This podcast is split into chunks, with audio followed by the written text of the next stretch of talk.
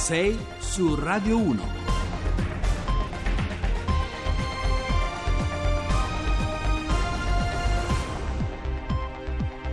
Ben ritrovati a 6 su Radio 1, martedì 8 agosto sono le 6 e 33. Buongiorno Sonia Oranges. Buongiorno Giovanni Acquarulo. Uh, allora vi, vi, ricordiamo ancora una volta i nostri contatti, canali social, social, per scriverci e interagire con noi, le pagine Facebook e Twitter di Radio 1 Rai, l'hashtag di Twitter 6 su Radio 1 con il 6 e l'1 finale scritto a numero, mi raccomando. E infine il nostro contatto telefonico, cui inviare sms, messaggi WhatsApp, messaggi vocali.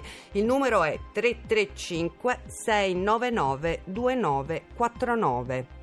Ma torniamo al paese diviso tra buone e cattive pratiche stavolta e anche tra legalità e illegalità, come raccontano le cronache di queste ore parliamo di Torre del Greco, comune alle pendici del Vesuvio e del sindaco Ciro Borriello arrestato per corruzione. Il mattino di Napoli racconta l'inchiesta su rifiuti e tangenti che ha portato all'arresto del primo cittadino. Torre del Greco in cella il sindaco amico di Salvini. La procura mazzette da 20.000 euro al mese e il Corriere della Sera appalti a Torre del Greco in manette il sindaco che guardava a Salvini. Ancora il manifesto Affare rifiuti, arrestato sindaco leghista. 6 su Radio 1. E con noi in linea c'è anche Ciro Buonaiuto, uh, sindaco di Ercolano, altro comune del Miglio d'Oro che dista pochi chilometri da, da Torre del Greco. Buongiorno sindaco. Buongiorno a tutti.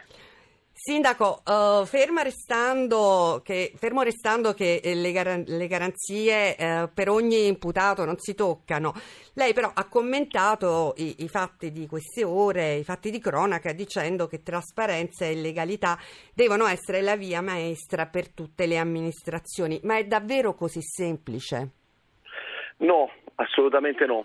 È molto complicato soprattutto nel mezzogiorno e soprattutto su settori delicati come quello dei rifiuti per quanto riguarda il sindaco Borrello sono accuse pesanti, ma comunque credo che bisogna aspettare il terzo grado di giudizio eh, o comunque bisogna aspettare che la, magis- la magistratura completi il suo corso. Il settore dei rifiuti è un settore storicamente delicato, soprattutto nel nostro territorio, e prima di esprimere un giudizio bisogna attendere il lavoro della magistratura. Queste cose possono servire a, giu- a capire, ma non a giustificare, le pressioni sociali a cui è sottoposto un sindaco nei nostri territori, soprattutto su alcuni temi come quello dei rifiuti. Il disagio da noi è tanto, il deficit culturale è grande, ma l'unica soluzione è affidarsi alla sera polare della legalità e della trasparenza.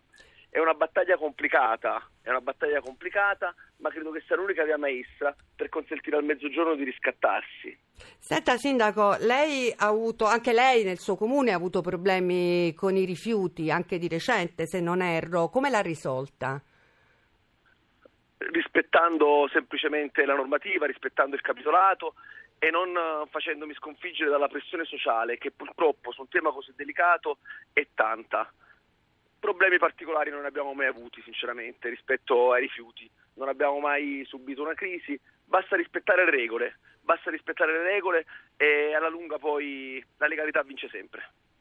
Uh, senta Sindaco, mm, vorrei come dire, insistere sul tasto della... ma è davvero così semplice rispettare, come dire, essere i paladini della legalità?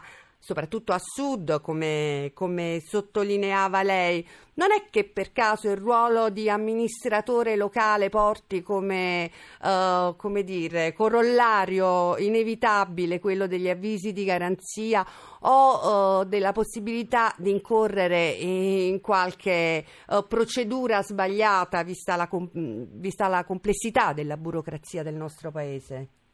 Ma cosa diciamo? la burocrazia bisogna intenderla come una, for- come una forma di garanzia. Non c'è, nessuna, non c'è, nessun avviso di garanzia che è corollario della funzione che svolgiamo. Noi siamo amministratori e, e, dobbiamo svolgere il nostro ruolo con la schiena dritta nel rispetto dei ruoli dei dirigenti, dei segretari generali, delle aziende che svolgono le proprie, le proprie funzioni.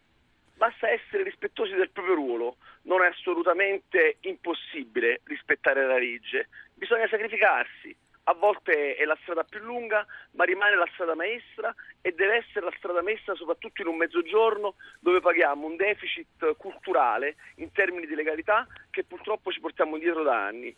Il mezzogiorno può riscattarsi, può diventare il motore del paese intero, soprattutto su temi come la cultura, come il turismo, soltanto se impariamo che la via maestra a volte è la più lunga, ma è sicuramente la via, la, la via, la via, della legalità, a volte la più lunga ma sicuramente la via maestra.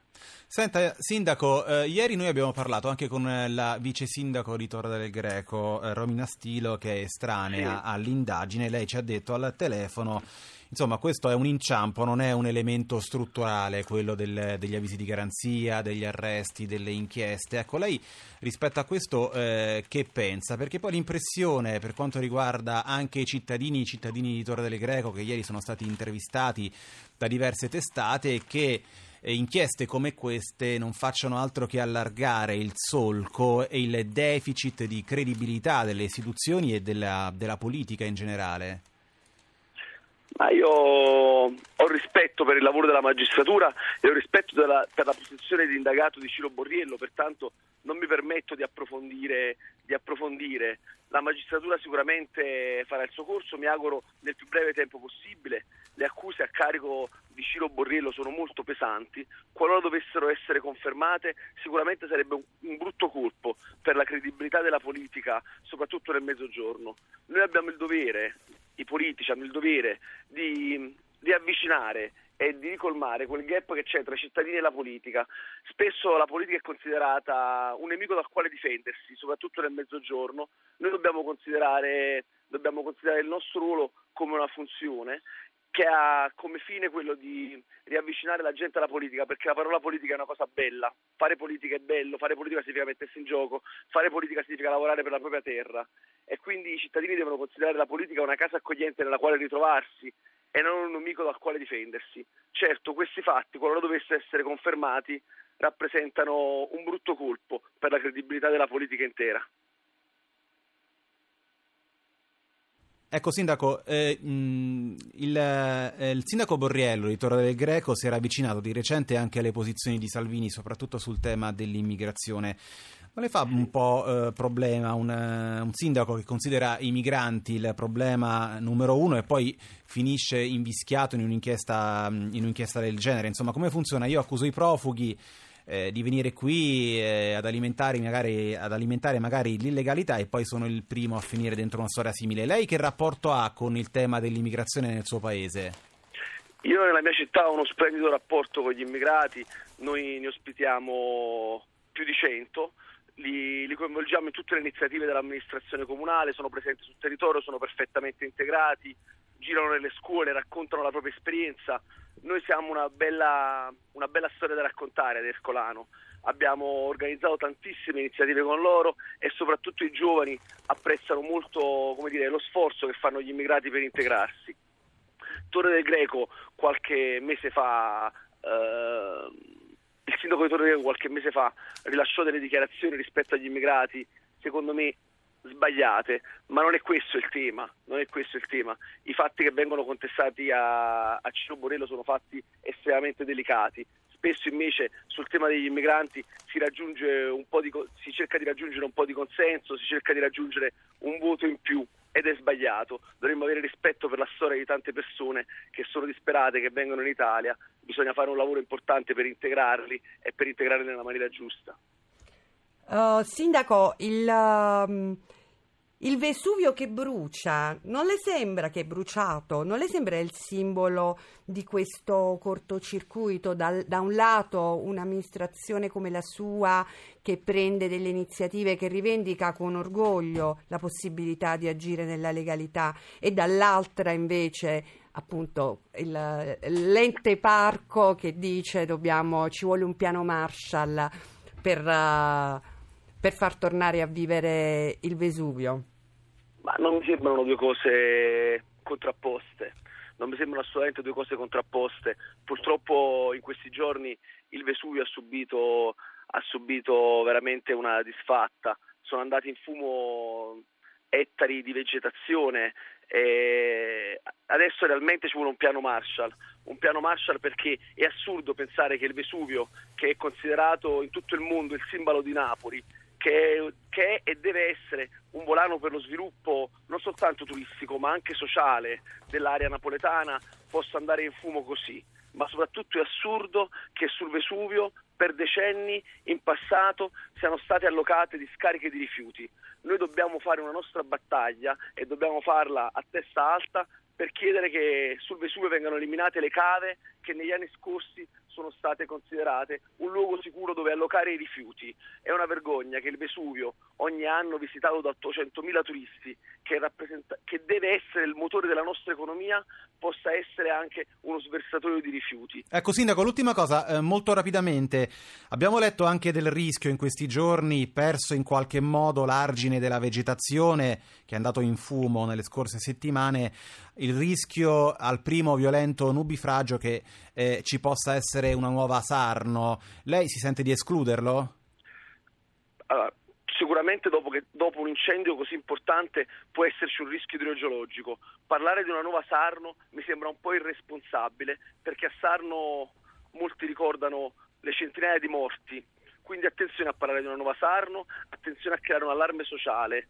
È una situazione delicata, la stiamo monitorando, stiamo eseguendo dei lavori di messa in sicurezza, stiamo ordinando ai proprietari delle aree di mettere in sicurezza le proprietà, proprio per evitare che possano esserci dei disagi. Parlare di una nuova Sarno mi sembra un po' esagerato, dobbiamo essere attenti tutti quanti.